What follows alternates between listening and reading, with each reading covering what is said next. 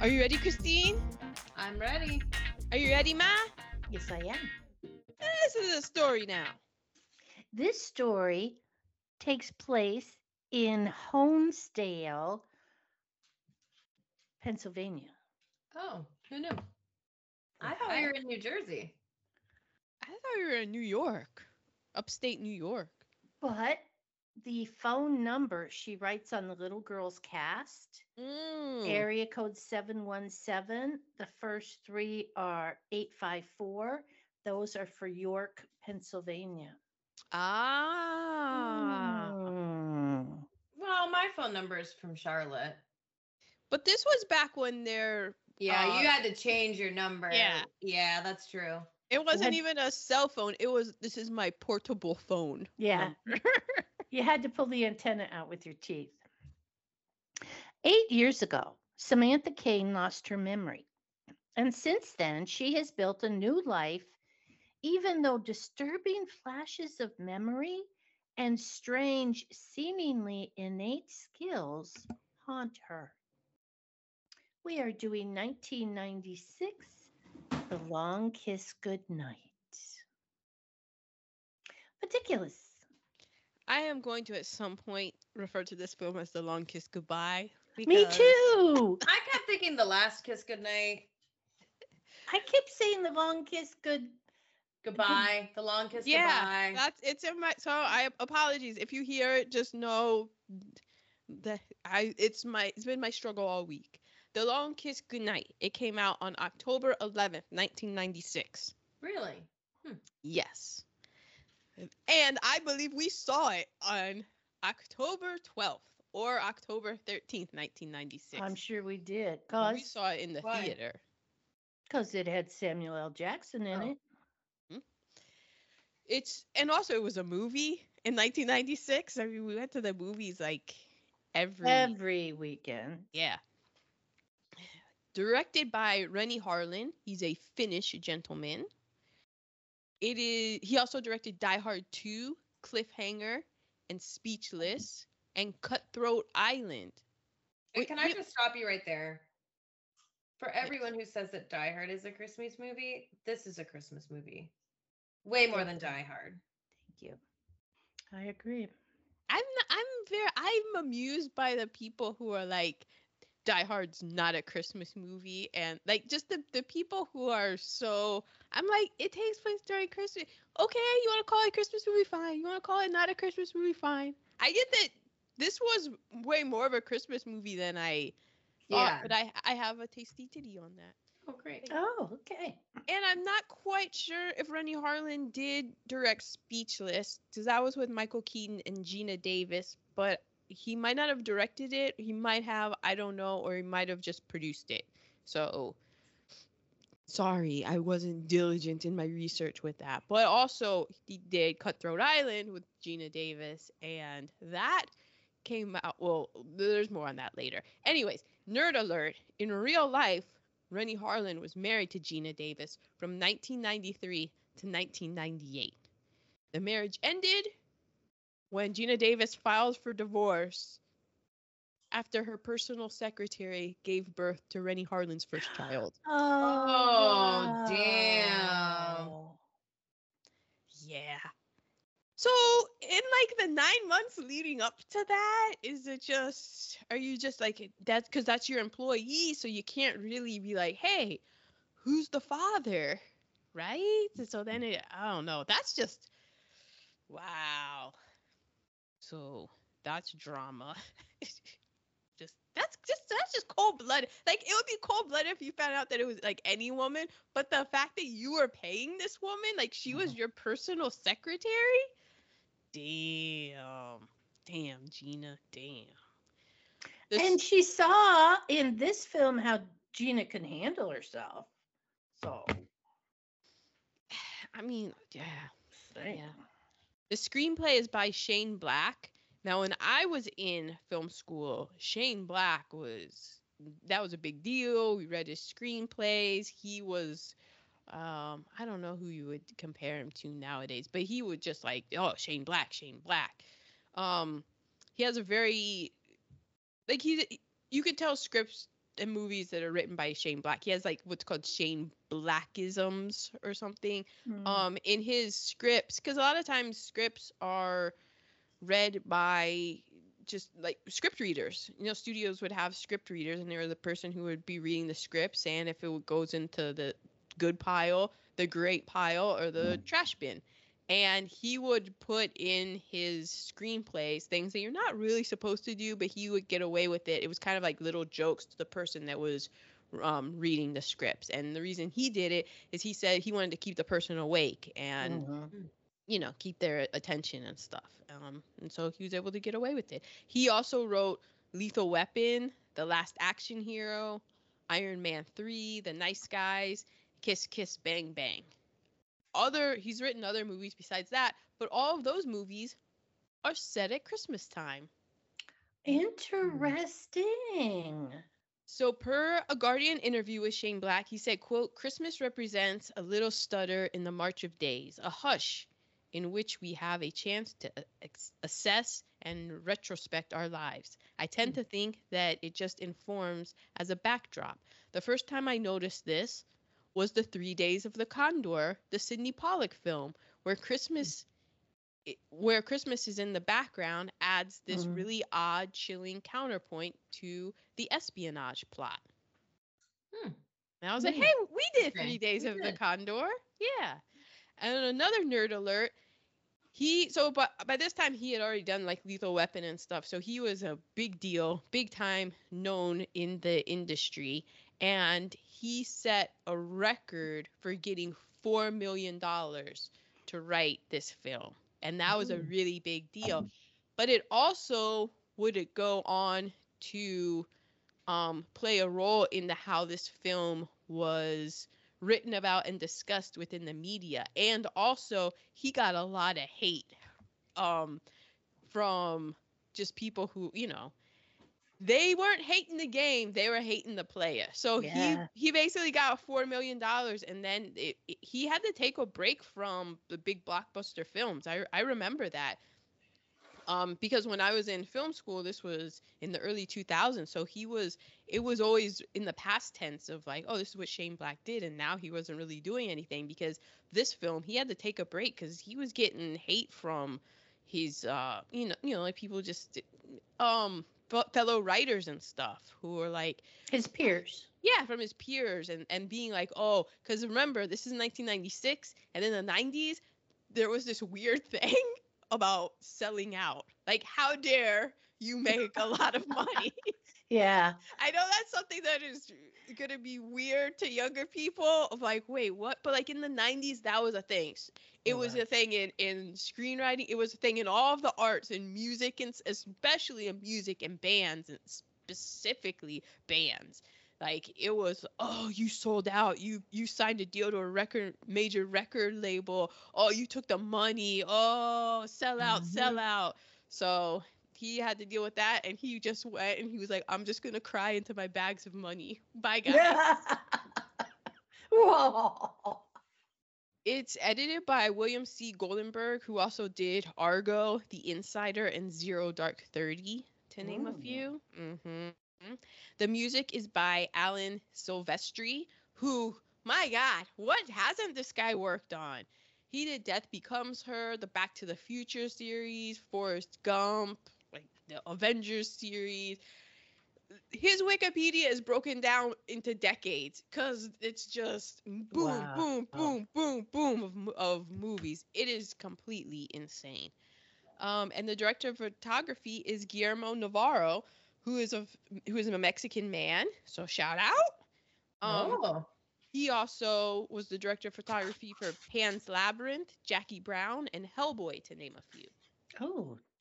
Well, he did a fine job on this one. Mm-hmm. He knows what he's doing. Starring Geena Davis as Charlie Baltimore slash Samantha Kane. She was Mm. in a, a League of Their Own, Tootsie, The Accidental Tourist, Beetlejuice, and Thelma and Louise. We have Samuel L. Jackson as Mitch Hennessy. He is Mitch motherfucking Hennessy. yes. I It's just Sam. also he's a national motherfucking treasure, Samuel L. Mhm. Jackson. um, the L stands for Leroy, which I love. If the new dog were a male, he could be Leroy. Lawanda. Lawanda. Okay. Um, let's see. We have so he was in Do the Right Thing, Pulp Fiction, A Time to Kill, Jackie Brown, Shaft. You know him. He's Samuel L. Jackson. He needs no introduction. He, needs, no nine. Now, depending on the numbers that you look at, he's either the second or the number one highest grossing actor of all time. Who was the other one in contention? I didn't look because it's him. It's Samuel Jackson. Those are the numbers I'm looking at. The one that has him number one. Welcome to the Bush family. He's number one. Yeah. If you go in and look at his movies, I mean, he's been in all those Avengers movies, you Yeah. know? Like, he's been in all these things. He's been in Die Hard films. He's been the man, you know what he knows how to do? He knows how to be a bad motherfucker and make money. That's what he knows how And to do. And be funny. Of He knows how to be funny whilst being a bad motherfucker. If you're a true bad motherfucker, that means you're funny too. It it goes in. It gets it's it's part of the equation. We have Patrick Malahide as Perkins. He was the principal in Billy Elliot. He was also in Cutthroat Island, and he was also Lord Balon Greyjoy in Game of Thrones. Oh, really? Yeah, I did not make that connection. I didn't Okay, either because okay. you you could tell I I watched all of Game of Thrones. yeah, but can't I didn't know anybody's you. name. nope, have no idea. We have Greg Be- Bierko as Timothy. He was in Fear and Loathing in Las Vegas, Dickie Roberts colon former child star, Scary Movie 4, and Nerd Alert. He was the original choice to play Chandler Bing on Friends, oh my gosh. and he turned it down. And Hank Azaria and Matthew Perry, R.I.P., both were like, "No, what are you doing? Don't turn this down." And he turned it down. Wow. Well, I'm glad he did because I think the only Chandler Bing is Matthew Perry. Mm, And I hope that he's. I- I mean, he he's been very successful and done very successful things, and Right. so maybe he was just like, you know what, that I It- don't need all that all that money and attention I'm going to get and money for the rest of my life. I want to, you know, like challenge myself with something. But that, it, that's the thing about it is like he if he had had it, maybe it wouldn't have you know not not a diss on him. It sounds like a hard diss. I'm a man. I'm no. I'm just saying just the way the things happen, the way Right. the way the ball bounces. You know. So and maybe he's like, you know what? It worked out the perfect way that it Uh-huh. needed to. Because maybe because well, he friend, yeah. What if he had been in it and Friends had tanked? that's yeah that's what I was saying. The chemistry was off. It just Yeah. So there we have it. We have Brian Cox as Nathan. we did indeed.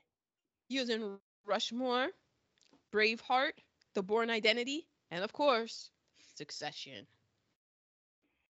We have David Morse as Luke slash We Daedalus. Indeed. Yep. He was in Saint Elsewhere. Oh my. Yes, he was. Yes. He was also in 12 Monkeys and The Green Mile and many, many other things. Mhm. And finally, we have Yvonne Zima. She was Caitlin, the little girl. And as soon as I saw her, I was like, I know that face. Like, I saw her. I and thought she I- was the little girl from Matilda because Matilda also came out in 1996. Yeah, but no, that's but a, she's that was, not. mm-mm. Mm-mm.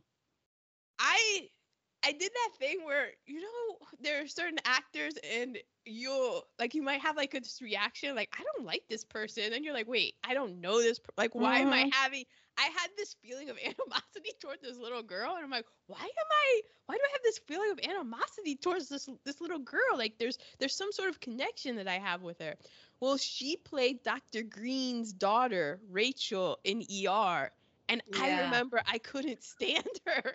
Oh, What? really? Oh my god. Yeah. Oh, I knew I'd seen her before. yeah. Okay. I was just like, oh, that's it. Oh, okay. Wow. And she was Um, very pouty in this too. I mean, uh, uh, later she had reasons to be, but okay. Are you kidding me? She was very pouty in this. Well, Oh. before before the shit hit the fan, she was kind of pouty. Oh, I teeny, like. just just you wait. What? Just it all makes sense. There's something coming Very up. pouty? Oh Yeah. my god. Wow. You must have had a tough childhood growing up in that house. You were not allowed to whine in this house. But she was a te- she was an elementary school teacher. She put up with that. She got paid to put up with that. Yeah, that okay. It makes I She really wasn't didn't get- put up with it. I would tell them, I cannot understand you. I cannot help you if you don't stop crying. that You yeah, have to okay. talk to me when I you're not understand that. crying. That would be me. Yeah. Yeah, And I mean, come on. I want to help you. Now, shovel the shit. Let's blow the nose and tell me what happened. Yeah, please wipe your nose. That's disgusting. I Oh. can't look at that. Oh, oh. Mhm.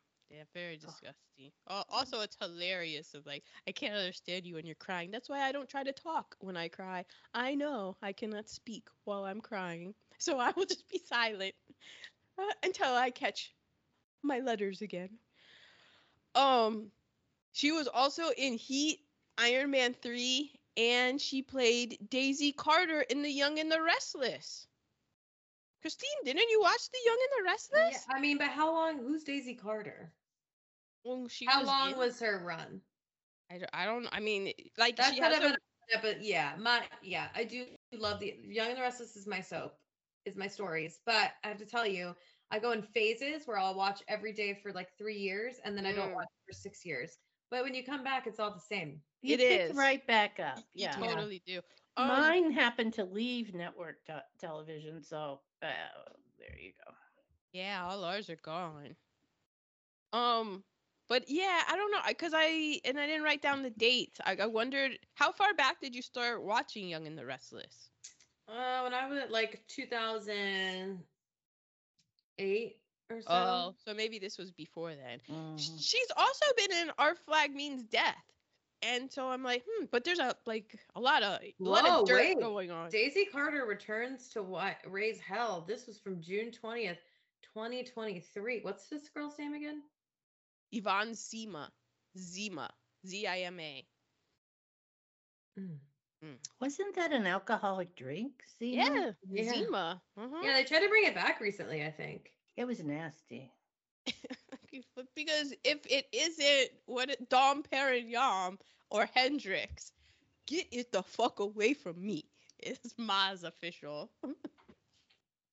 Am I wrong? We must, ha- we must Or- have our standards. Oh wait, I should have known. She debuted during the episode airing on October 30th, 2009, under an Mhm. alias. I think that Daisy, yes.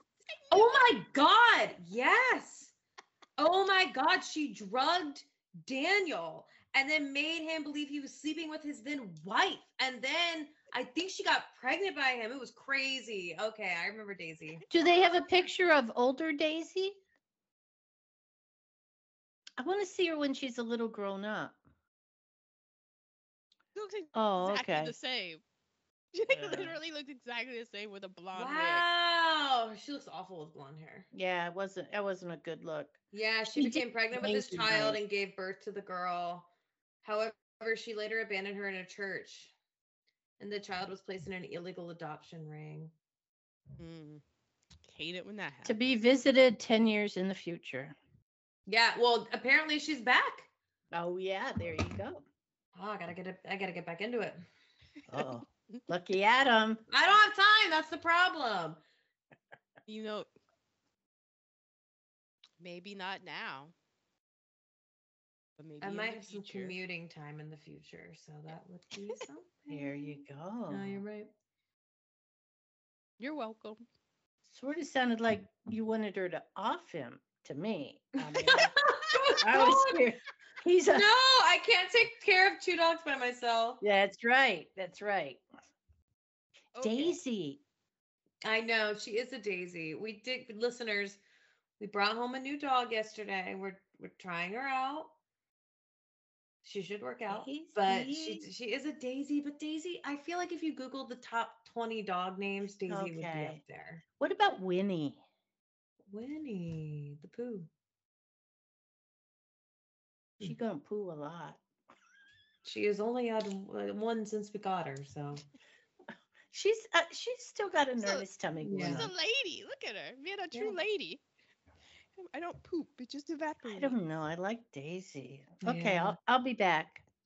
All already- through the podcast, we are going to be trying out names. yeah. So if you hear random female, random lady names pop up, like Lawanda that I mentioned earlier. um, and those are the particulars. I will set the table. The movie starts with picture montages of a normal family life interspersed with guns, knives, and bullets. We see Samantha practicing her signature as Charlene, Charlie, Elizabeth, Baltimore. It is Christmas time, and Samantha, Sammy, is in the Honesdale Christmas parade as Mrs. Claus. She explains that she was two months pregnant when she was found on a beach in New Jersey. Everything's legal in New Jersey without memory. She is suffering from focal retrograde amnesia. What could go wrong? This is such a good movie, guys. it's such a good movie. It is. It's available with commercials on Pluto TV, free. I think you it's available on HBO Max too. What? I didn't. Well, I don't know. We paid for it on Prime, and then I paid for it on Apple TV and uh, worth every penny. Mhm. So we're the POC and we have a the the male lead is a POC. Mm-hmm.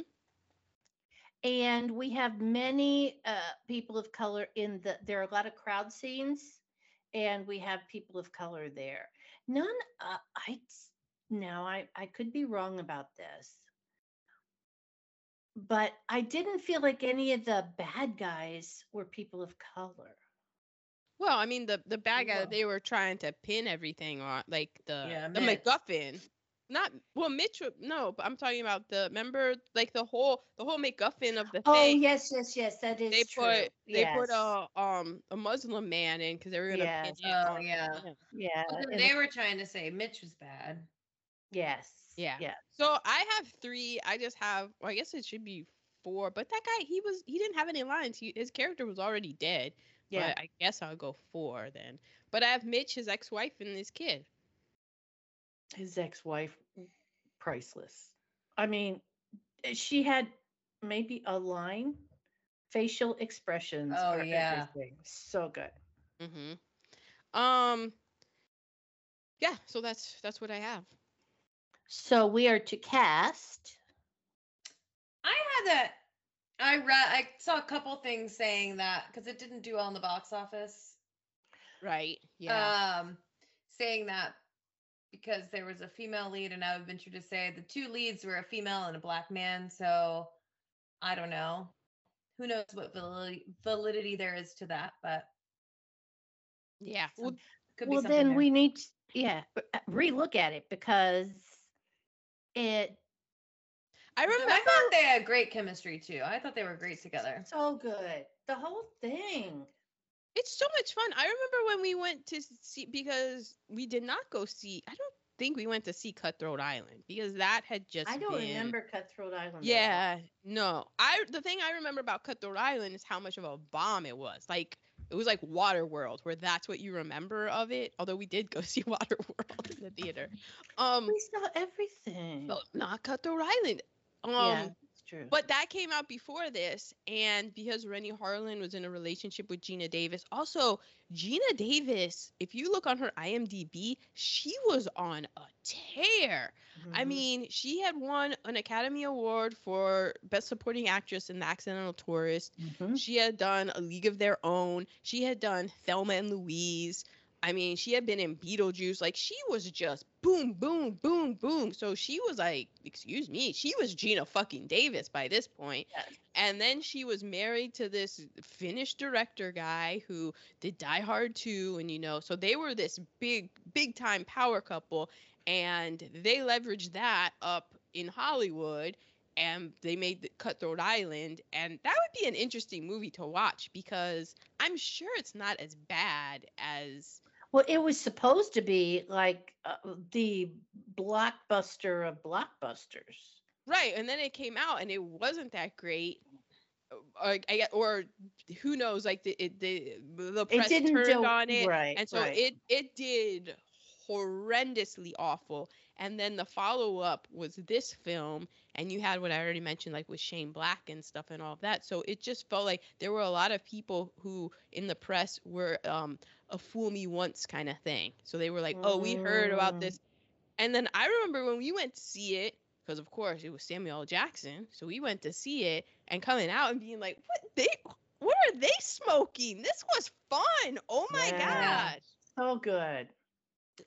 And then they did. I mean, I did like because I liked that they. Well, I saw there's a blog that I read. Aaron, did you read this one? It was like the first thing that came up when you searched the long kiss. What is it called? The long kiss goodbye racism. I did your Google search. No, I didn't do that Google search. So there's this blog, Planet Jinxatron. So we're not talking about a news source, but she did, I don't know who this person is, but um, they brought up uh well a couple of things about Samantha being a woman. So um it's a compelling story about well-developed characters played by talented actors. It's also a kick-ass action movie. Um, she's one of the ones that said, I hate to draw conclusions that it didn't do well at the box office because the star is a woman, but who knows? It contains the best takedown of a man catcalling a woman that I've ever seen. Honestly, it should be required viewing during discussions about street harassment. Um, I hope someone got that quote because I didn't. Oh, that's what that I didn't understand what that was, but then it's come back to me. Yeah, when they when they were um there was a woman running down Yeah. the street and the, I Yes. And yes. I think I blocked that out because it's so um like you know teeny. It's like uh it just it gets me it just it's like I don't hear a lot of it because I I turn it off and I actually like not that many people are out when I'm out and Yeah. about but man if it does happen like I'll do I just stare at use my dead shark eyes And I You do just- Mm-hmm. I just eyes. make eye contact Mm-hmm. and just keep eye contact and it freaks people out. Mm-hmm. I just stare blankly with dead eyes. Yep. Uh, then they said, um, more importantly, the film never says that Samantha can't be who she is because she's a woman. When the characters react with a shock to finding out about her past, it's not, but you're a girl, or but you're so little, or but you're a mom. There's plenty of other reasons why it's bizarre to discover that the, to discover that the neighborhood fourth grade teacher and PTA member is a trained assassin. So there's no need to resort to outdated gender stereotypes. Um, and I like that they just like let her pick up like where she was. It was like, oh shit, I could use a knife, and like it wasn't like I'm a teacher doing this or like I'm a mom. You know, she like really just like picked it up. Um, and then and it said uh, race is brought up very explicitly. P- police arriving at Samantha's house in response to a violent disturbance immediately and obviously focus their suspicions on Mitch. Um, Mitch makes comments like the white lady seducing the colored help and the half joke about Miss Daisy when Samantha orders him around. Um, the film's creators make, I mean, they addressed his race in the movie instead of just casting him and they're pretending like it would never come up. Um, but still gave him character some characteristics that consider negative. He was kind of like, you know, he had to play the deadbeat dad. Um, and he was like running like a hustling ring to, you know, hustling these people to get money. Um, but spoiler alert, he lived. I thought for sure. I was like, when they started going in there, I was like, please don't let him die. Please don't let I him die. know. I know. Yeah. It, it- yeah. So all of those things that I I have something later on that. Um. Yeah. Also, finding out that he was in cast, finding out that he was a like he was a cop, but he was also a bad cop, Mhm. and how yeah, and then how anytime like they got captured, Charlie would get stripped to like a tank top, Mhm. but Mitch was like still fully clothed, even Mhm. had his jacket on and a hat. Um, and then later he's stripped and he's completely naked and hogtied, and it's, and he's looking at like this dungeony place. But meanwhile, Brian Cox's character gets killed with his belt on and still has his gun in his crotch. yeah. Yeah. I Yes. was just like, well, of course you got to strip the black man Yeah. naked and Mhm. hog tie him and stuff. Um, and then also Mitch's privates were always being kicked and shot at. Just always trying to take the black man Mhm. down. Um, this is from spoiler alert. Samuel L. Jackson wants a sequel to The Long Kiss Goodnight by Sari Hirsch. Oh, I mean, So- he said it was his favorite movie that he Mhm. worked on. He did. In real life, this is how Samuel L. Jackson got the part because in real life, Sam he read the script and he wanted to audition for the film. He wanted to read to play Mitch. And his people told him they won't they won't see you. They won't he wasn't even allowed to even audition. And he happened to run into Renny Harlin and Geena Davis at a Oh party God. and he went up to Renny Harlin and he he just straight up asked him, he was like, "Why won't you let me read for your your movie?" Oh shit. And Renny Harlin was like, "Let you read for my movie?" And he Samuel L. Jackson says, "Yeah, The Long Kiss Goodnight." And Renny Harlin said, "You want to be in it?" And Samuel. Jackson was like, "Yeah, motherfucker, I added that. But you know he said it. yeah, I want to be in it." And Renny Harlin was like, "All right, you're in the movie." And then Samuel Jackson said, "Wait, wait, wait, what? Huh?" And t- sure enough, he put him in the movie. Man, that So- happens all the time in at work, at, like corporate America. Oh Mhm. well, they didn't. Well, they don't want you. They didn't know you were Mhm. interested. Exactly. Mhm. So then uh, it, it luckily there was the interviewer give a follow up question because they were like, so like why weren't you allowed to read for the part? And this quote, this is what he said, quote, because there was a greater romantic thing happening between Mitch and Charlie Baltimore. Oh. He literally fucked her in the first script, or she fucked him. She gets off of that wheel after killing that dude, and she finds me down in the basement, and I'm freezing. In the original script, she strips herself naked and wraps herself around me. Well, that would have been a terrible part of that movie anyway. I know. Right. But Especially with the I ending. did wonder if they were going. As soon as they started, when they were in the car, I was like, "Are they gonna fall in love?" Like, No, you know how I knew? Because yeah. he's black. like It was it's, 1996. It's only been well, you know, that made it a better movie anyway. I do like at first I was like, oh man, damn. But then when he described the like in the original script when they they have their love scene, I'm like, but that doesn't that thank God That makes somebody no sense. Yeah. that made no sense whatsoever. But yeah, like we we weren't getting um a biracial families. It, it- that was No. like not until, 2019. Like two years ago, in the Yeah, and now you can't find a commercial where there isn't a biracial family. Have you No, noticed it's that the now? most- it's the hottest thing for commercials. Everything because you get You're to welcome. We should try to get into commercials. Get extra money. Yeah. know? The old Hey- farts versus the youngin. Yeah. We don't have any kids in the family. They don't like that. yeah, because it's see true. that's that's why But we could do dog thing. commercial Yeah, we could do dog commercials. Yeah, that's with true. Winnie. Daisy. what is that one other one? Daisy. Daisy. Vanessa. um, Oh, Yeah, we but- actually we already have a Vanessa. She's um, our outside cat. mm. Oh, okay. But we did think about that. Okay. I texted one of my friends who's having a baby and I said, I don't know how you It's not easy. how do you pick up a pick out a name for a baby? It's not. And she said, "We yeah, we have a name picked out for a boy, and that's what makes me feel like it's 100% going to be a girl. exactly. And every girl name, I either know someone with that name or I hate someone with that name. so- exactly. Also, don't tell like once they pick the name, don't tell anybody the name. right. then they're Especially like- teachers. No. Don't ever name. tell teachers the name you want to name your baby because Mm. they got stories. Yeah, uh, yeah. like there's no Andrews in this family. No. Andrews, no, no Ryans, Ryans. no Ryans, never a Ryan. When I was pregnant with Adam, I went to Fort Belvoir. Maybe I was, let's say, seven I seven have months one in my uh, can. And um, Oh, did I not mute myself? no, you didn't. Oh no! I'm so sorry you heard Adam taking all of his jackets off and everything.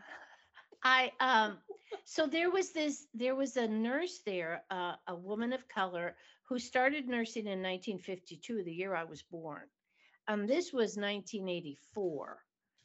But if she chose to, she would hold your hand for like a minute and then tell you the sex of your baby. And she was Oh, like shit. 99% accurate. Damn. And when I was pregnant with Adam, I thought I carried him the same way I did Aaron. I was sure it was a girl.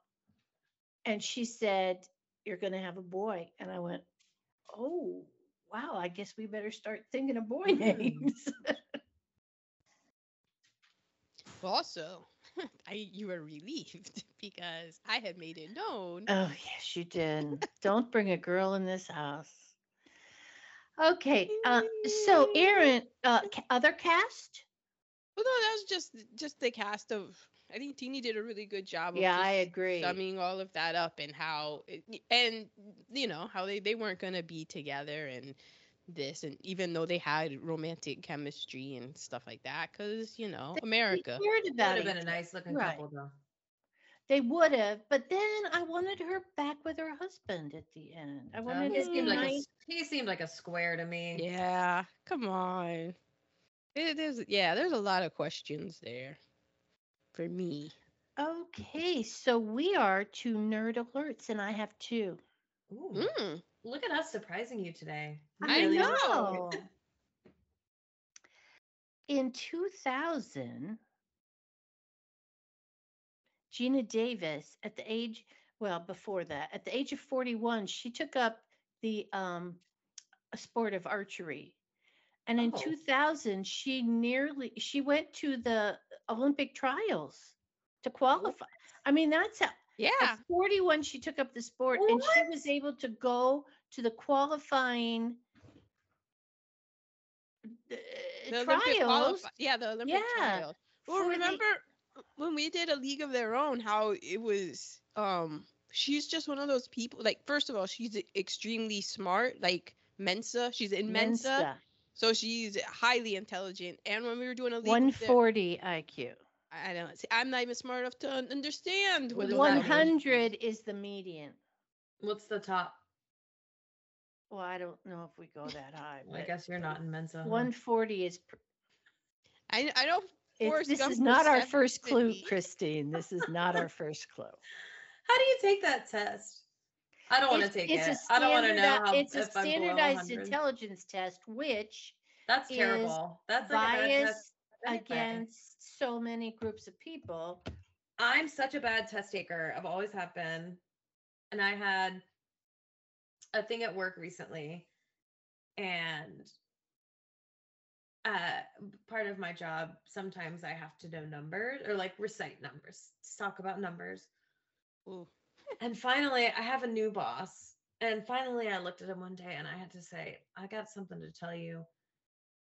I'm not good at memorizing numbers. When the time comes and I need them, I will have them prepared but I do not memorize numbers. Like Right. he was like, "We'll get you there," and I was like, Mm, "I don't think you will. I don't think that's in the cards for me. It's just not not No. a thing. I'm Memorization gonna have not, it available when I need it. Uh huh. Yeah.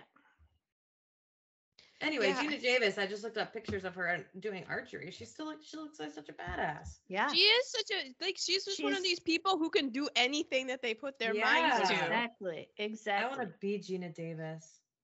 Don't we all? then again, don't we all? Mensa is the top 2% of the entire population based on a standardized intelligence test, which is biased against The top 2% in taking that test. Mm-hmm. 2% of the people who take that test, which everybody takes in elementary school at some point. Oh, then I guess, man. Oh, because I couldn't read in elementary school. So they, if I'm taking a standardized test and I couldn't read, that's why they thought I. Oh. I went in and fought for you in third grade in Kansas. I said, This score says that she wouldn't be able to work the blue light special at Kmart. And that's not what we're dealing with here, just so you know. Wow, isn't that crazy? How like they do? I mean, I'm not Mensa. I'm not a genius or anything. but you but- are magna cum laude from Drexel University. Oh, magna cum laude. Yes, she is. Yeah, that's what happens when you're a film major. you, you get to boost Okay, we up. don't add that part. I mean, I had to take other legitimate college courses, Yeah. but it, it Well, also trust me, that standardized test said that you were yeah, because it's a standardized test that you have to read, and I couldn't read. So if you can't read and you have to take a test, I didn't know what I was answering. That's why it's hilarious about the test. I, I'm sure that we talked about it more in a league of their own about um Yes. Oh, yeah. how smart she is, how amazing she is. True treasure, Mhm. Geena Davis. Aaron too. Aaron is a true treasure as well. Okay, okay. Does anybody else have any nerd alerts? Those were my two.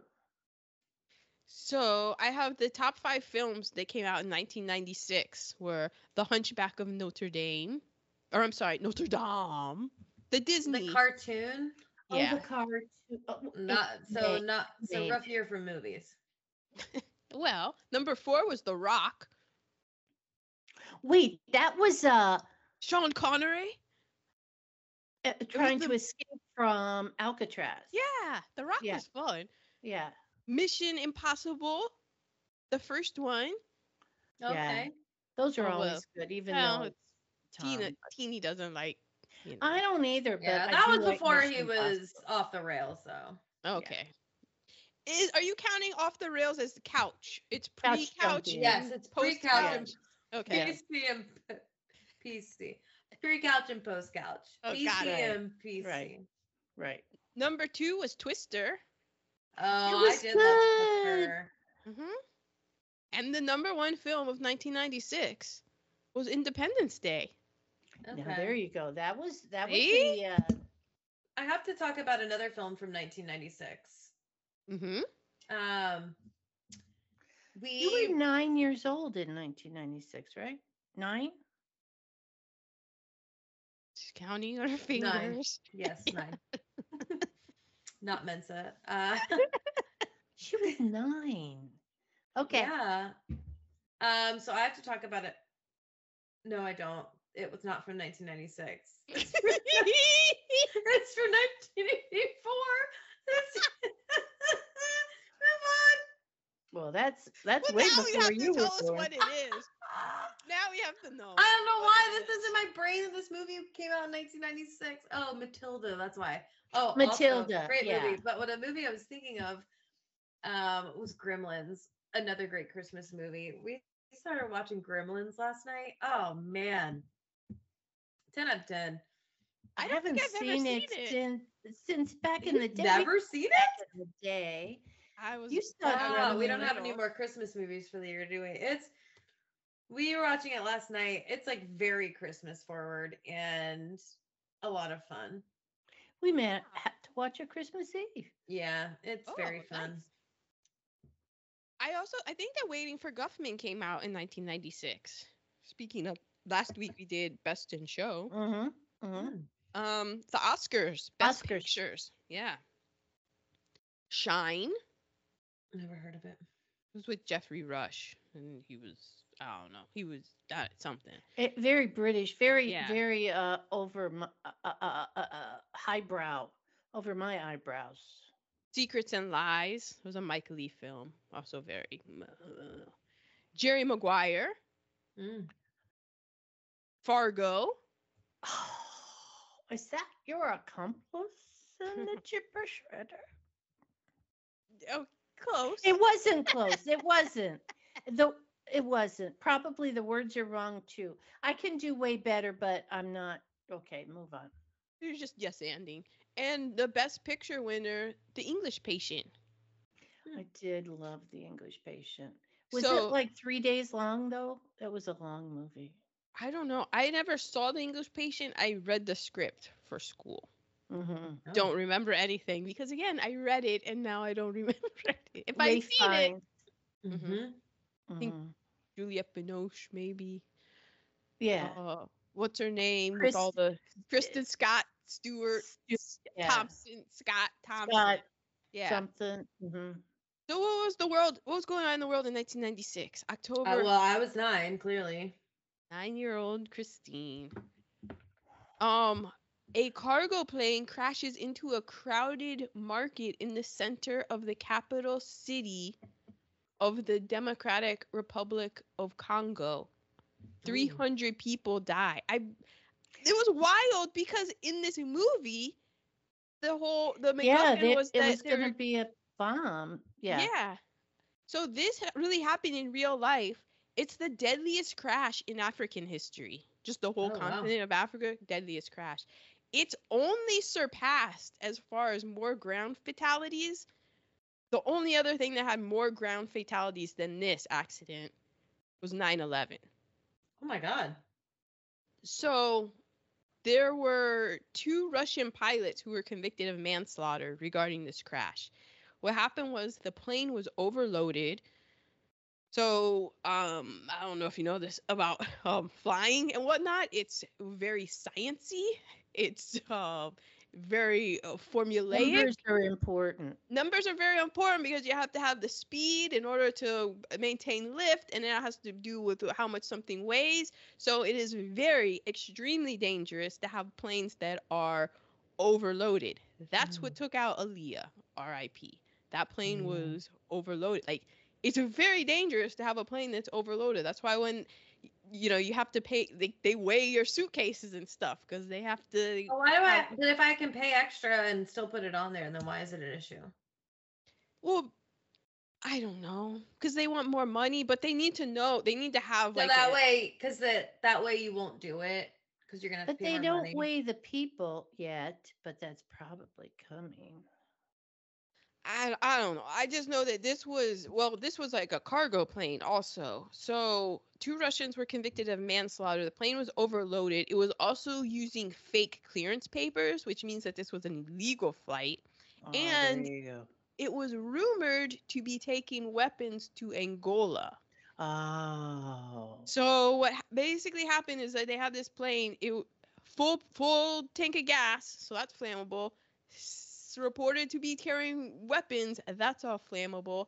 It was the runway that it was on was a very short runway, and it was flying, and it got enough speed where it was able to achieve lift, so it was able to Mm. lift up, but it wasn't able to get the nose up because it was too fucking heavy and it overshot the runway and in the middle of the day went crashing into a, a bustling like it was like the center of Mm. the biggest city.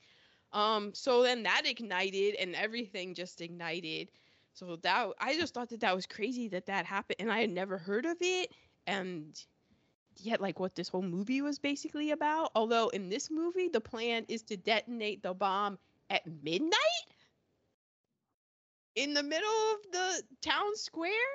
Because it it's not even new year's eve. So why would you do it at midnight They- yeah, there's not gonna be that many people there.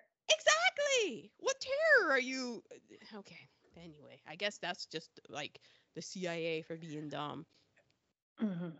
Also in- in 1996 this goes back to what we talked about in 2000 in best in show serious fighting breaks out between russians and Chechenian soldiers Mm.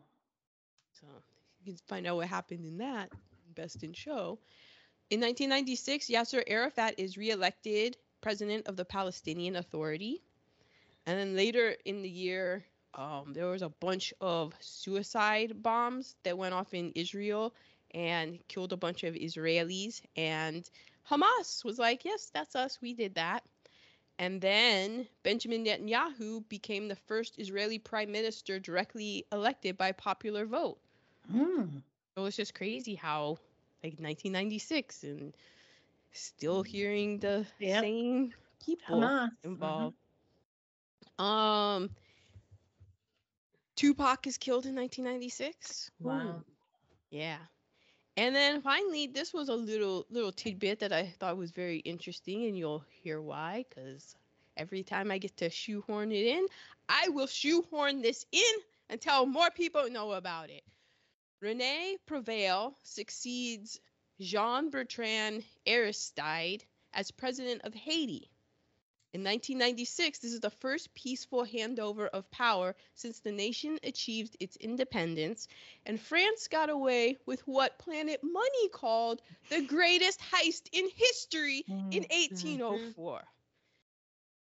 This is remember this is um, where Haiti had to pay French slaveholders and their descendants. That includes descendants going to today, or their descendants in today's money, the equivalent of thirty billion dollars in reparations. Slaveholders. Yes, the slaveholders, because yes. Haiti had the audacity to decide that they were free. They were no longer going to be slaves. Get the fuck out of here. France comes back with all this, literally at gunpoint. I mean, not literally, because literally it wasn't literally, but there's a whole bunch of ships out on the horizon, and the French said, "You need to pay us this amount of money," and that amount of money is today. You would be, they would say, "You need to pay us thirty billion dollars in reparations." because that is the amount of money that we are losing by you no longer being our property. Right. That money, By us not being able to sell you anymore. Mhm. and you work for free so that we can make money. Mhm. That's 10 times the amount of money that the United States paid France for the Louisiana Purchase that doubled the size of the United States. Mm. It's interesting because Louisiana Purchase was mentioned in the latest Napoleon film, but m- maybe Haiti gets mentioned in the four hour cut that yeah. might come out to April. Because Yeah, I, there know, was- we can cut that stuff. there was no mention of Haiti whatsoever. Um, Mm. It took Haiti 122 years to pay off And they did, that money. even though it wasn't right. So when you you it's easy to read like, oh wow, in 1996 that was the first peaceful holdover of power. Like look a little deeper into anytime Haiti comes up, look a little deeper into it. I I brought th- I know this randomly came up at Thanksgiving and my friend's wife Christine shout out. She was like, I had never heard of that. I was like, I Mhm. know. That's why I take every mention that I can. It's just funny. Funny how reparations go, isn't it, folks? Yeah. So those that was those are the nerd alerts. So now we are to negative reheatables. Running into a deer is the worst with your your Oh, car. Yeah, I did it, It- once. it so really is. dangerous. Yeah. A lot of and Except I just like I just like bopped it. Like I saw it in my, enough in advance. Like my car wasn't damaged. He ran off. I ran off. But still Yeah. scary. It is so scary and so horrible for the deer. I Um, mean, shout out to her. yeah, because she did the right thing, Yeah. but she knew how to break that deer's Yeah. neck. Ooh. too. Yeah. 1996 computers. Oh God. Man, oh man. Uh, not knowing your right from your left when she had to keep saying to Samuel L. Jackson, your other left, your other left. Oh yeah. I know what that's like, and it's not nice. It's it, it's an issue. Those are my negatives. Um. I saw a thing the other day that was like, remember when you had to be like, oh, I'm gonna go get on the computer now. mm-hmm. yeah. I'm on the phone. Um, the paper with the little rivets in it that had to go through the printer. Yeah, I know what you're, doesn't even yeah, know I about do know what you're talking about. I do know that. Um, I have amnesia as a negative. Although sometimes I think it would be a positive. But overall, all a negative. Yeah. I have a few questions. The whole amnesia thing brought up a few questions. Now I know that this is being that this is a movie and you like suspend disbelief and stuff, but Mhm. I was curious. So, how did she get her teaching certificate? And then I'll be honest, this Well, it wasn't like she was teaching in like a big city like that. like Yeah, the whole but- town knew each other. You could just but walk hear me up out. and They did, but they only knew her. She showed up eight years ago and didn't remember anything. So then I'm, it's like, okay, she took her GED. So then it makes me wonder, and I didn't look into this, so it probably gets explained. But the whole thing about amnesia, she doesn't remember who she is, but she can remember the stuff from like high school, so she can take a GED. Or then Yeah. did she have to study?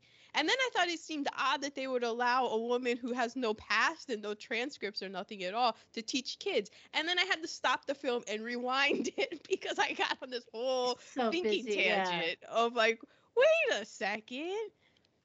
It was 1996. I don't think I was fingerprinted. they just forget events from their past. Oh, so they just still remember knowledge? Uh, Because there's Different Uh-huh. yeah, like um I'm the just saying. severity depends on the cause and there's a bunch of different types of amnesia so one of the types is the retrograde amnesia and you forget events from your past but you can still remember like probably how to do some things.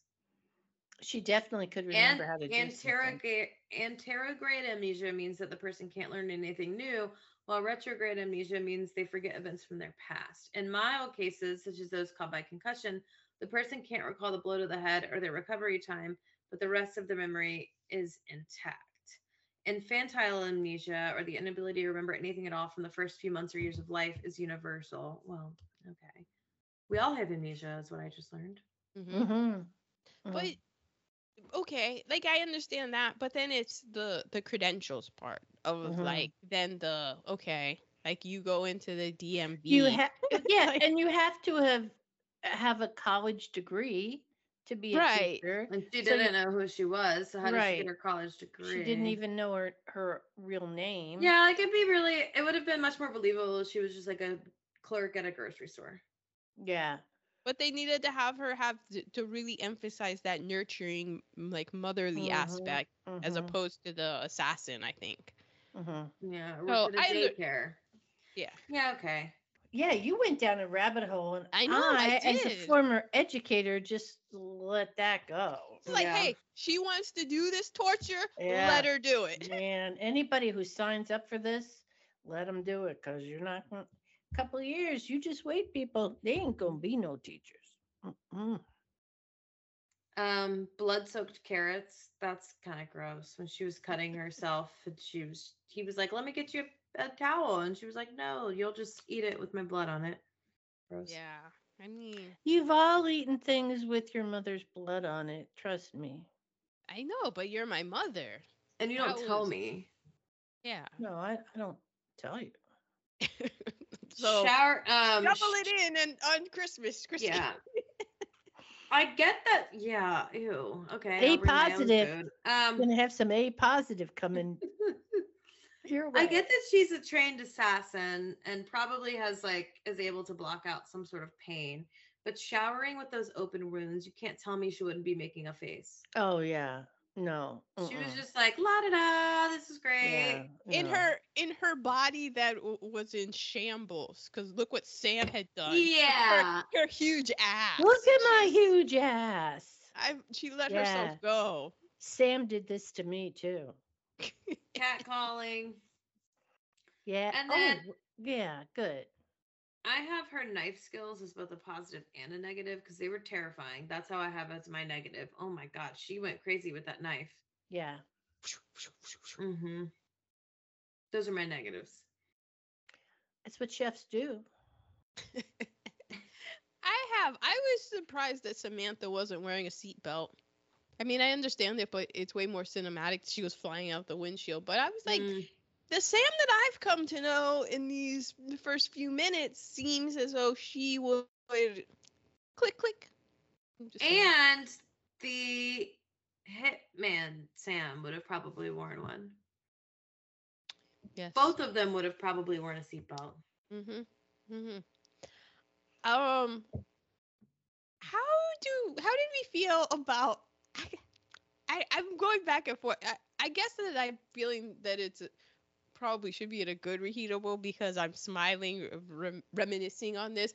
But how did we feel about the scenes when Charlie is like, "I'm coming back. I'm coming Yeah. back." Yeah. It's, I don't know, but then it did make me laugh. So maybe it It was, sort of like a dual personality situation Yeah. instead of amnesia. Yeah. she's like like in One Life to Live, whenever Viki would become Nikki, uh, it was it Mm. was two totally different personalities, as opposed to amnesia, where you just forgot you were a badass, yeah. bad large ass. Were, was were you fine with that, Teeny? I think so. Um, I thought it was funny that when she was captured and tied to the water wheel and she was stripped down to her uh her slip, that she still was able to keep her wedding ring. Or no, yeah, it was Her a wedding engagement ring. ring. Her engagement ring. Yeah, Yeah. yeah. hmm Um, uh, normalizing sexual violence with all of the, especially there are so many references to male rape, like. hmm Mm. them like Mhm. when Mitch catches the cheater. Um, later somebody says grabbing my ankles on the White House lawn. In the original version of the script, Mitch was gang raped in prison, yeah. and his, his wife refuses to let him see their son because of this. I know. Now, okay. Right? There, I- there was just I don't know how I would feel, but okay. Yeah, I don't know. There's just a, it was just a lot of it where you're just like again with the Again. yeah. Um. Because in Saint Elsewhere, David Morse was raped by prison inmates. Just just a correlation. Oh, yeah. So they use that a lot. And I guess, like, overall, rape is in a lot of entertainment. Use It's used a lot. It is so funny. I guess that, that goes back to the battery heatable of just normalizing sexual violence. Yeah, Mhm. exactly. Um, I thought that this it, when I watched in the movie, there's the president. He makes a quip about fund. He's like, I chose to fund healthcare over the national intelligence, and I'm like, hey, yeah, that's great. And then I went and looked up the numbers, and I was like, oh wow.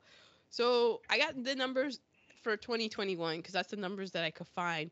In 2021, there's the intelligence budget is split. There's the national intelligence budget, and that in 2021 got 60.8 billion dollars. And then there's the military intelligence budget, and that got $23.3 billion. So a total of $84.1 billion. Mm. And then in 2021, the government spent nearly $4.3 trillion on healthcare. Oh God. Wow. Yeah, and that was just in 2021. It healthcare is so expensive. It's So crazy. insane and it's insane how much the government spends on healthcare it's insane like it's just all insane and then i also looked up in 2021 how much the, the government spent on education and it spent 124.3 billion 124.3 billion on education so it spent more on education than it did on the Yeah, it's just where is that money going, and it's how is Yeah. it actually helping? Yeah.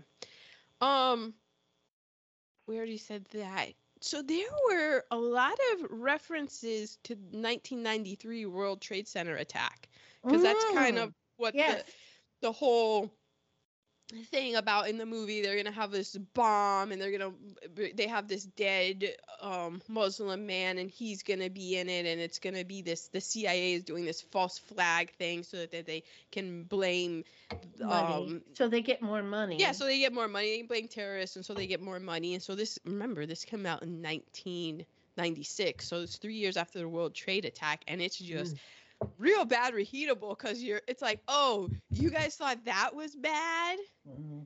Mhm.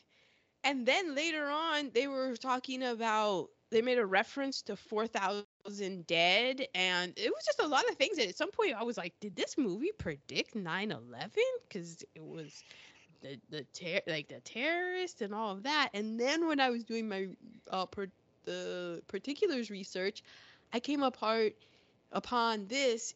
Then this is per Wikipedia, because you know that's where I get my research. it said that in 1999, Renny Harlin was developing an action comedy that was going to be called Nosebleed, and it was starring Jackie Chan as a window washer who foils a terrorist attack to destroy the World Trade Center. What? That was in- it was in 1999, wow. And then it got delayed after studios, it changed studios.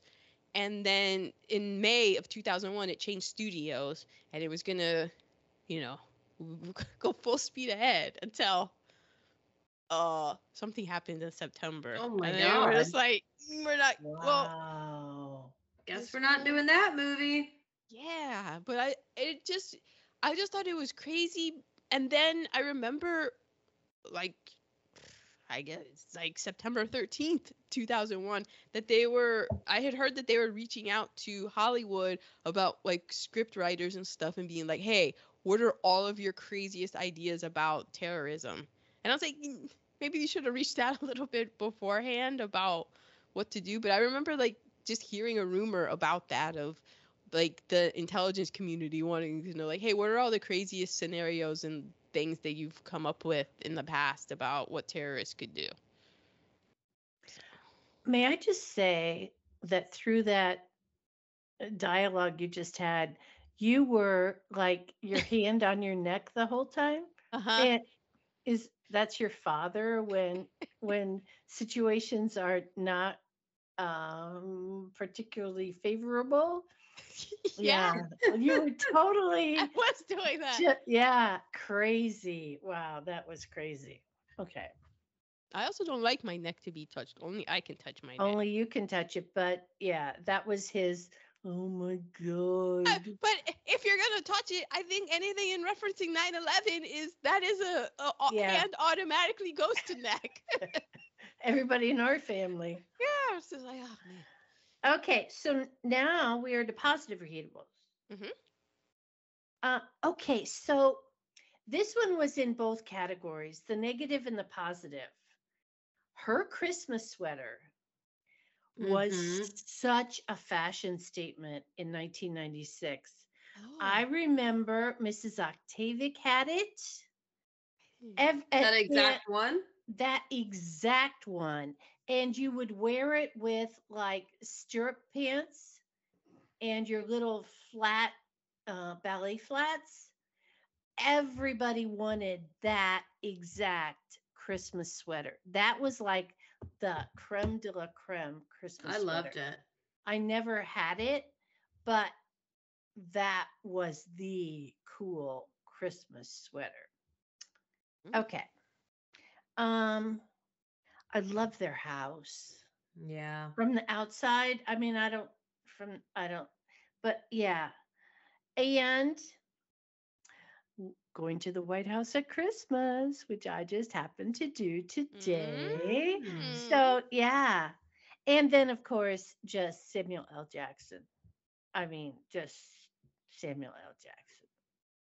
Motherfuckers I had Rice Krispie treats. She was making good. She was, and she was Krispies, doing it right too. Her Yeah. hands were in there. Mm-hmm. Her, I also at her house. Yeah. I had Christmas parties. I enjoy a good Christmas party. That looked like a cozy Christmas party. Didn't it? It did. but Um, that involves, I mean, then you have I know my parents. My parents used to always throw a good Christmas party. I thought. We never threw a Christmas. We just, uh, I was always so selfish with my family that we always kept it just us. I feel like we Well, it throw a Christmas. on Christmas. I and- feel like it's. I mean, the Christmas party starts December 16th and it goes through the it new starts year. when you get here. I mean, what are we talking about? But I remember when my parents have their Christmas party. I mean, first of all, the day of, always stressful. Mom yelling. Oh my God. Because We're never doing nothing the right thing. is going to get done No, on we are not doing the right thing ever. exactly. And then one of the CD players that had remember the old school CD players that had like six different discs you could put on. it? Yes. Yes. So to load it We up with have all the one Christmas right over discs. there. Yep. Mhm. Oh. Yep. Um, and I would always have to be in charge of taking everyone's belongings and putting them upstairs in my parents' room. Oh, that could be a fun job. Uh, and then Christmas sweat. I had Christmas sweaters also. Yeah. Man, did I have some Christmas sweaters. Mhm. Teaching first and second grade. Oh my God. Yes. These are also kind of a negative just because everyone had them, but when those isotoner gloves were in that box, Adam was like, I always used to get my mom a pair of isotoner gloves. I was like, I always used to get my mom a pair of isotoner Mhm. gloves. And Every were mom in the 90s was getting a pair of isotoner gloves for Christmas. Yes. They were They were loved. awesome. hmm I And now they have them where you can actually use your phone with your pointer finger with a glove on. Mm. Um, her, I liked her little patchwork hat she had in the end there. She had, I like, did too. I was afraid hat, to it was say patchwork it. hat. It was cute. Yeah. I with would the look awful in it, fleece it and the was cute. different. Yeah, Yeah, I did too. I loved her style. I did just- too. I liked so her great. frumpy style Yeah. as well as her I liked her curly style. hair, and then I liked her as a blonde. She could Yeah. do any. She could do no Yep. wrong. My Yep. eyes. The one, what? Well, just her hair, because I didn't have it written down anywhere, and I was gonna forget. But as someone who like today cut their own hair, Mhm. I have to say that it's hilarious that she, the the hairstyle that she cut, because Right. she You had to- mm-mm. she had to bust out the what are those? Yeah. The zzz at the back. She did Mhm. that at the back. How'd she do that by herself? the And clippers, yeah. Yeah, because she's not someone who clearly cuts their hair a lot. Yeah, Yeah, and she like it's gave true. herself a But salon. you- we already sheet. talked about it. I know. Geena Davis is a natural at everything. Oh, that's She- true. She could. She yeah. agreed. So she could don't, do you can't question that. That's right. Geena, again, Geena. Geena. When the one man picked them up in the car, the old man, Yes. um, he picked up Geena and Mitch in the car. Oh, car. Brian Brian Cox. I was like, oh, Yeah, and okay. he was Oh, okay. Not the old man that caused the deer accident. no, no, no, okay, no, no, no. okay, okay. Less old, Yeah, Bri- older Brian. than yeah. me, younger than elderly. Um, they were. You think he's younger than I am? I Okay, don't know. I said younger than I said younger than elderly. I didn't say your name. I'm getting in trouble. Um, they were driving a Cadillac and they had taken off the emblem on the front and putting a sticker on the back. Oh, interesting. I mean, that's according to Wiki Adam over here. I don't know. Wiki Adam. Oh, that's frightening. I Okay. wrote SMJ outfits. Don't know what that means. teeny notes. I don't know what that means. Yes. I like somebody's outfits. Sam. Okay, okay. oh, Samuel L. Jackson. Yeah. S. Sam. and and you're good with the Brian Cox because he's six years older than I Okay, am. Okay, I thought so. Um, Samuel L. Jackson. I loved all of his outfits. His like fur Yeah. hat. That Yeah. green fur yeah, hat. He was, uh, yeah, he yeah, was sharp. yeah, yeah, And then again, the knife skills. I would kill to cut cut carrots that fast. Oh my god. yeah. I was cutting scallions last week and cut part of my thumb off. So Some blood, some blood went in the dish. That makes a really nice base. It gets you iron. and it was roasted chicken, so it just soaked all in there. It did indeed. Those were my positives. I Love it. have the opening titles that you already mentioned. How it was all these Oh, I hated those. Really? Because Yeah, now it just read all 90s action movies to me. the reason that I Ah. liked it it did make me laugh, but the reason I liked it is watching it now, it seemed so slow and quaint compared to like what they do today with everything's whizzing by like zoom, Right. Oh, that's right. true. zoom, zoom, Yeah. zoom, ah, and like things are going around and spinning and you're just like, wait, what? This was actually like, oh, okay, she's doing that. Like if you were watching it, it, it pretty much was a like showing you everything who like what's setting up the movie perfectly. Here's this woman, she's this family, but then she has this CIA background, and this was her ba- the, this was her backstory. But here are all these pictures of her and in this family and stuff, and so you're Mhm. kind of like, oh, and so it was just nice that it was just so I thought slow and I quaint. that and. I was Yeah. like, ah, oh, I'm learning. Look at this. Um, the nice leisurely pace. I liked in the theater when I saw this film. I thought, oh wow, Samuel Jackson. He's he's getting kind of old. I remember thinking that when I saw this. Did Like, you oh my really? Because Yeah. I kept saying, "Oh my God, young Samuel L. I know. Jackson." But that's the thing. I was talking to this about Mrs. I was telling Mrs. Goldstein. Shout out if you're listening. At Thanksgiving, I was saying this, except I used the example of Robert De Niro in Meet the Parents and stuff. Of like yes, when I when that movie first came out, Meet the Parents, it was like, oh man, Bobby's He getting got old. old. Yeah. Yeah. And like this wasn't oh Samuel Jackson got old. It was oh I can see that he's gotten older. Mm-hmm. And then watching it now, I was like, oh my god, it's young. Look how young he Look looks. at that skin. Look at how young this man is. It's just How old was he in this? Oh, I didn't. Oh, I didn't I'll look check. it up. You'll check. Um, but it that is the thing. That's I think the cool thing about movies and somebody like Cary Grant. He was always like his career was always done, so you would look and be like, "Oh, that's young Cary Grant," but we knew what old Cary Mhm. Grant looked like. But when you're aging with the people, it's it was just funny. Like like I used the Robert De Niro example, and the same Mhm. with Samuel L. Jackson. That's like you're aging with them, and then you look back, you're like, oh my god, he was a baby. Samuel L. Jackson was a baby in this yeah. film, Yeah, He was 48. and he was 48. The same with Geena Davis was 40 in this. He was born in 1948. Yeah. Wait, Yeah, ma. Look at He's you. 74. three He years was older. born in Washington, D.C. Mm, Chocolate City. Okay. His spouse is named Latanya. And he's still. Latanya. Latanya. No. Mm-mm. No, she's not Latanya. Okay. I also thought I also really did love the scene where she kicked Mitch out of the car and he just stayed there. Yes. Yeah. And I, I think Yes. Otis Redding was playing in the background and he just waited for her and she came back and he was just laying there smoking. Knowing was- she was coming back. That was Mhm. great.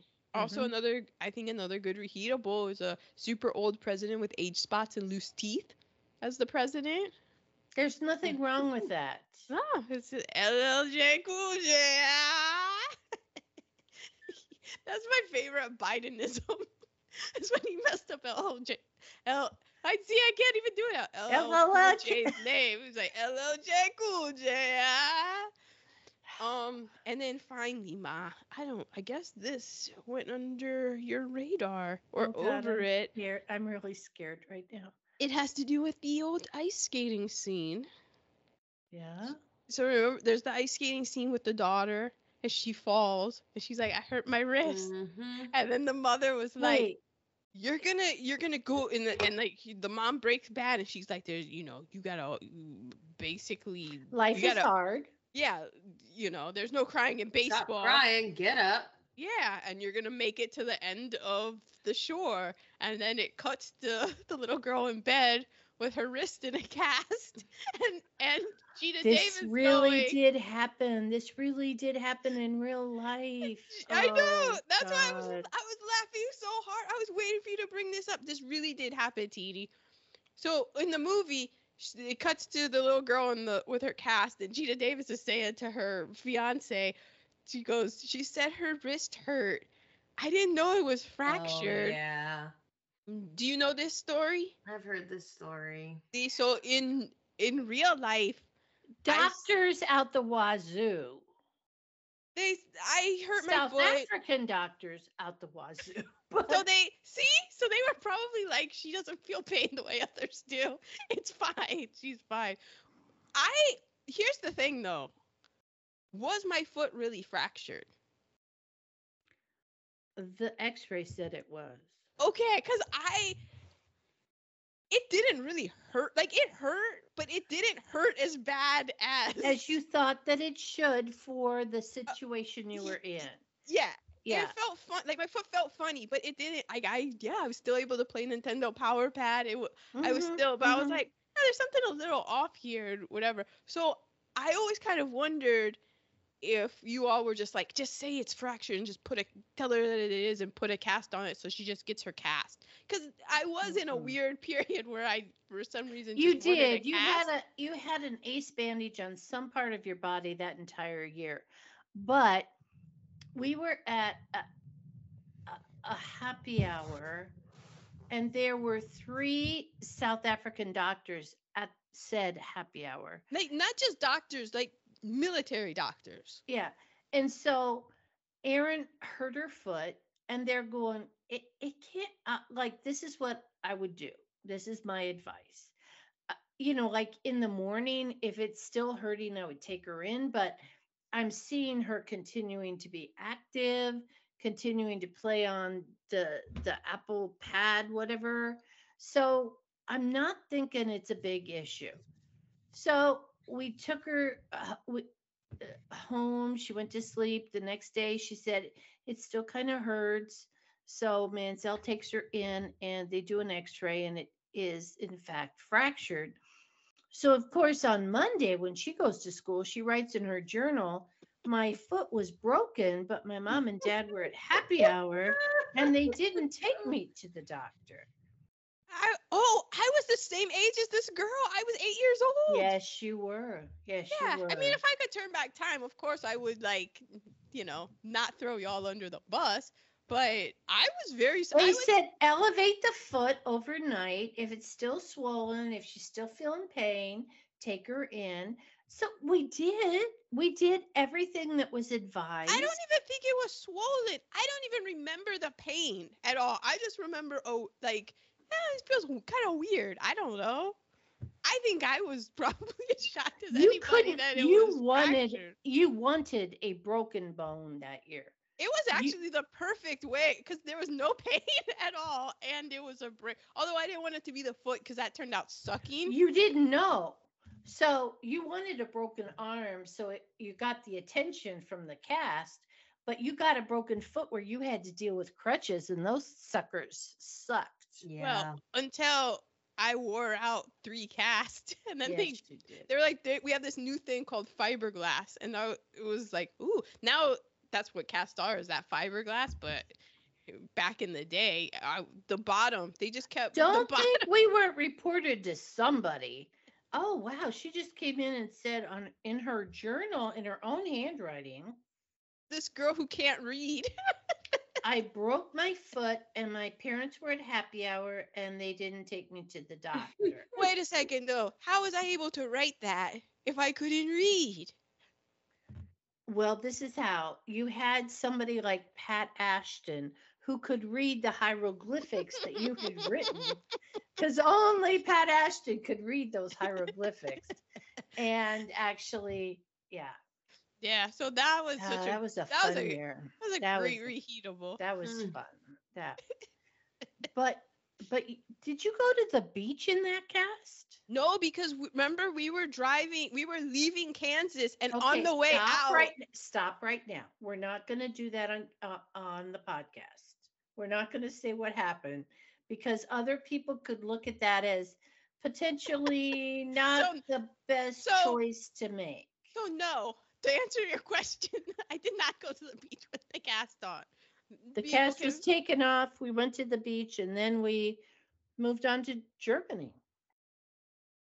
I don't even. Did we go to the beach that year?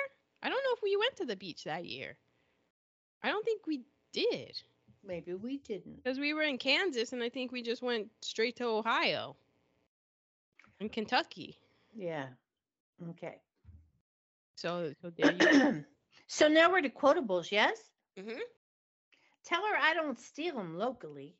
that was Samuel L. Jackson with his son who would bring him presents, and then the son was like, "I can't accept the present because mom is going to go to the police and see if anybody has Yeah, he stolen." said mistake. He had brought him a bike, and then he was like, "Mom called the local bike shop to see if there'd been a robbery." Why would she do that though? I'm kind of like, look, lady, this goes back to my um nerd alerts and um reparations. Yeah. But okay, so she is trying to not raise a child who is going to think that stealing things is okay. So dad gets him a Schwinn bicycle that is stolen, she's not going to let him keep it. And that that young man had the the the the sense of mind to be able to say this is a really cool gift dad but you know, if I take it in the house, it's going to be a whole issue. I really appreciate you giving it to me, but we're going to leave it here. I mean, that's causing kids to grow up Like before they should. old. Yeah. But he learned, he had learned a lesson early that was like, let's keep everything copacetic. No, Mhm. let's hide things from mom. Mm. But he didn't take it. He didn't take it and hide it. He said, thank you for the gift. I- I Yeah, but think when he goes out and he needs to put a little bit of money in here, you know what? Roy Wood Jr. was on Marrow's new podcast, Victory Light, and they had a very interesting conversation. He is amazing. And he He's got he got into trouble with um credit card fraud. Oh, I bet. And the reason why is it's it's a very it just lis- be, listening to that before having seen this film that kind of colored how I how I thought of it and I was like, "Oh, okay, interesting." Because he knew um how his mother was struggling with the finances and stuff being a single mother and um after his father passed away and um he was like, I'm not gonna go. Like, I know that she doesn't have that kind of money, like, you know, to give me stuff. So I'm not gonna burden her with it. So I need to figure out a way to get those things. And it wasn't. It was very knucklehead of him, and he's not like. Con- he's definitely like, oh, I mean, things could have gone way, way left for both him and Marrow. But it was just a very interesting thing of like, we can see like, oh, there's a thing where it, a path in the movie where yeah this kid that's the lesson that he takes or this kid takes this other lesson of well this is how the, the world works and Mhm. i need to be able to do these things um so i'm like like maybe making somebody better at being doing bad things like the unintentional consequence unintentional Yeah. consequences is kind Mhm. of what i'm getting to where you think that you're by showing your son these like these steps and that you know you never really know because everybody's a person and how they process information and the lessons that they take from it you don't have any control over that That's that's true. just wild so It is true. Okay. Um, life is pain. Get used to it. Mhm. yeah that's what i said to my foot Is that kind? is that kind of how I raised you? Yeah. no what That's how I was raised, so seems I mean, similar. yeah but i like what would it To want an it any other way yeah but you weren't you were also very caring and showed affection and told us you were proud of us and like all mm-hmm. of those things so it wasn't the you know showered us with love but also like hey guess what the world isn't here to make you happy like you know Yeah. Learn it now, babe. yeah Chefs do that. Every time she did something weird with a knife, chefs do that. i i love that I haven't seen it on Bear. I haven't seen it. Okay. I'm in the goddamn PTA. I remember sitting in Hayfield's Hayfield Elementary's cafeteria the, the year you went into kindergarten and Poppy and I were sitting there at the first PTA meeting and I was like holy fucking shit we are in the PTA so I that was- means you were like in you were younger than 35 then that's just wild to think about yeah, that was before Adam. It was like, no, he would have been a year old. It was like, how did we get here from where we were? Yeah. Yeah. So like a, as a 32, 33 year old. Mhm. That is that's so funny. Yeah, like- Rory's in the PTA now. Yes, it's crazy. The first time that you actually realize this is the PTA, Parent Teacher Association. I'm Um, way too cool to be sitting in the PTA. well, well now it's from the internet. It's it's the wild wild west. It's Yeah. the Well, OK. Corral. So it, it is indeed. It is indeed. Because the parents are taking over. Well, okay. Uh, taking over the schools. If you don't have a strong administrator to go, wait, I am, I'm the sheriff. I'm the captain. Yeah, I am the captain now. Yeah, it gets crazy. Uh, my quotables, or Mhm. did you have more? Um, I had may the best of your past be the sorry, may the best of your past be the best of your future. Oh, Ah, that's I like nice. that. hmm Wait, maybe it's may the best of your past be the worst of your future. That's what it's supposed to be. I wrote it down. Okay, let's go with the other way. I like the other way better. No, because then your future's not going to get any better. It's Well, may that's the true. may that's the best true. of your past be the worst of your future. That yes, yes, yes. only We're be only going up. We're Yeah. only going up. Okay. She's still Just think about the now. No, that's not how I. I, I'm work. trying, Eckhart. I'm trying. Um, bah humbug. Now look out the window and shut up. I have that. Look out the window and shut up. That Mhm. made me laugh. And then the Samuel L. Jackson, you can't kill me, motherfuckers. That's right. That's right. Blood coming out of everything. I like when she's Charlie now and she's like, Samantha had the kid, not me. Yeah. yeah. And then her daughter did. It's made me laugh. I was probably crying the first time I saw this though. When she she's at the end, and she like the daughter thinks that she died, and the daughter delivers the "Don't you die on me." Yeah. Yeah. she was like, "There's no crying." She basically gave her the ice rink speech. hmm That was funny. Um, and then I have like Mitch's last thing that he says on to a, again a very young looking Larry King on Larry King Live. Yeah, that's true.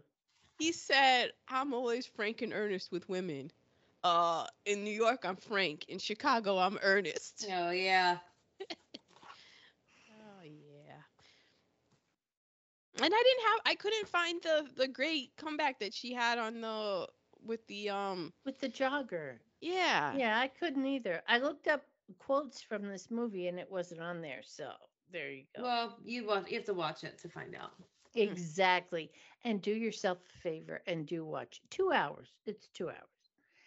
My LVP is that money corrupts. And this time it wasn't money for self gain, but it was money to um, line the coffers of the groups that wanted more money for their the, the CIA how the- Yeah, the, the C- anti terrorism. yeah but the- then that it's tough because then you're like maybe maybe we should have but then ac- according to what I've heard they kind of they had the chatter so it wasn't you know it just kind of it would be real easy to be like see we should have but it's like "Eh, but, but maybe they Yeah, did have know. The information they needed That's that's heavy.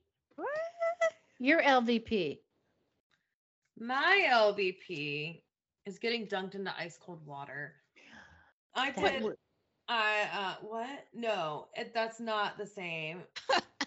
um I did a Tough Mudder one time. That was awful for a lot of reasons, but in the very like one of the things is you have to go down a slide into like freezing cold water. Just not for me. I can mentally prepare for the ice plunge at the cold plunge at like the spa because then you Mhm. can go into the sauna right afterwards or something. Mhm. Like yes you're against ice water for torture Yeah. Or and that was just real. They were really doing that. Like Samuel L. Jackson, and and he said that like they had to do it multiple times.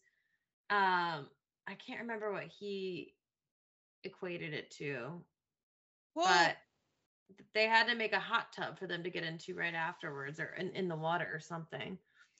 I just know when I go into the ocean, it actually takes my Take your breath, breath away. away. It takes your breath away. You cannot breathe. No. Yeah, yeah. Until I pee and then it warms up. I have for my LVP is the Timothy character. He was such a dick. I don't even know what his motivations are for. That's why I'm very vague in what the whole plan was because Timothy every was the time, dude whose eyes looked like the daughter's eyes. yeah, it was, Okay, it was that guy, the the Chandler Bing bad- guy. The Yeah, baddest dude. Okay. because every time I saw him and I saw just saw his face, I was just like, I don't even know what he is because all I'm thinking is what a dick. This guy Yeah. is such a dick. Right. Oh my! Every time his face came up on, and he will just, which is good on him for being a great actor, I guess, and really selling the character. he did Because nobody liked it. I He was was like, he was a oh, dick. I want to know, like, what was was Charlie raped by him, or did like did she just she, she just had a few and she was just like ah whatever. It was all part of her um No, she was in the CIA and she's a spy. Like that wasn't her that wasn't part of her her cover or anything. They were like coworkers. And then she like figured I think I think it's that she then figured out what that whole honeymoon thing was. mhm, Mm. And that's why they had to put an end to her. So, mm, I don't okay. know. But that was my LVP. My MVP was the plot and the Mm. fact that we had the female being the BMF Mhm. and stuck with it even though the studio wanted that to change. Yeah, they wanted it to be like change it to a male lead, and I think Sylvester Stallone and somebody else were. Steven Seagal. Yeah, Good so, God. what's the Steven Seagal joint? Ugh. Ugh. My runner up was the action scenes, specifically when everyone would get thrown out of windows. I thought those were great. Mhm. They So my M- outran an explosion. That was Yeah. hilarious. But my actual MVP is Geena Davis and Samuel L. Jackson tied together because I thought they were both so great. Yes, And I thought they had a great chemistry. I agree. I agree. Same. My honorable mention is the songs used in the film. Um, I started taking note when I was like, "Is that Many Rivers to Cross by Jimmy Cliff?" But then I looked up; it's not on the soundtrack, so that's why I said the films, the songs used in the film. You had Lady Marmalade by Mhm. Lil Mel, "Bring It On Home to Me" by Otis yeah. Redding, "Mannish Boy," Muddy Waters. I was like, "Damn, they got some Mhm. joints on here." But my my real MVP, and this goes back to something that Teeny has said twice so far in this podcast. The person who yelled in a test screening. So there was a test screening, and in that first test screening, they actually kill off Mitch Hennessy. no. MVP is the person who yelled in the test screening, "You can't kill Sam Jackson." Exactly. Sam no die. It is that person, cause uh, Yeah. thank God for them. Yeah. Out okay.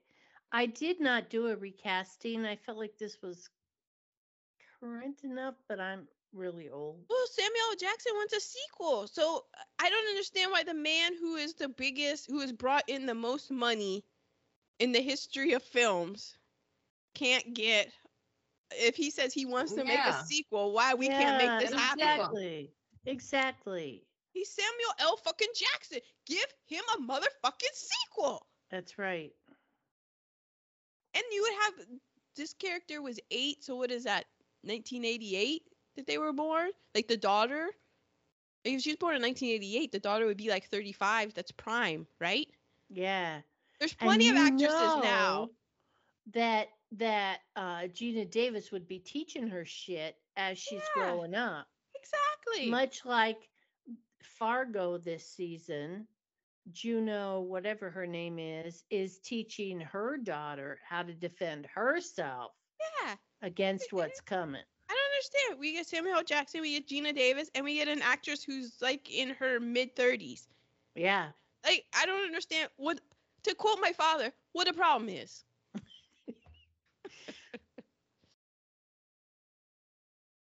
Okay, so we're to tasties. Mhm. Uh, Tini alluded to it. This is uh, Samuel L. Jackson's favorite role. Mm-hmm. The ice skating scene originally was supposed to end with Sam doing. Now, if you're a, if you're an ice skating, Aficionado. well, uh, not even, but you watch ice skating, you know that the double axel is like the shit. So it was supposed to end with her doing a double axel Oh, flip God. and simultaneously firing over her upside down head. But they couldn't get the green screen to make it look Has, I mean, real enough. I know Surya Bonaly, she would do backflips, Yes. but I don't understand what a double axel flip is. well, I can't tell you except that I would be going, holy shit, that looked good. And they tried to with all this rigging and stuff, and then they were finally like, we just can't. Yeah. Yeah, leave it as they couldn't. It was too much. believable. It was a bridge too far. Originally, Mitch and Sam's backstories were much darker. Mhm. I Mhm. alluded to that. Yeah. Um, Geena Davis was the first female actress to say in a film, "Suck my dick," Oh shit. and for Yes. that, Tasty titty. she is my year Wow. Female actress of the year 23. Suck my dick. Say it again, Ma. Suck my dick.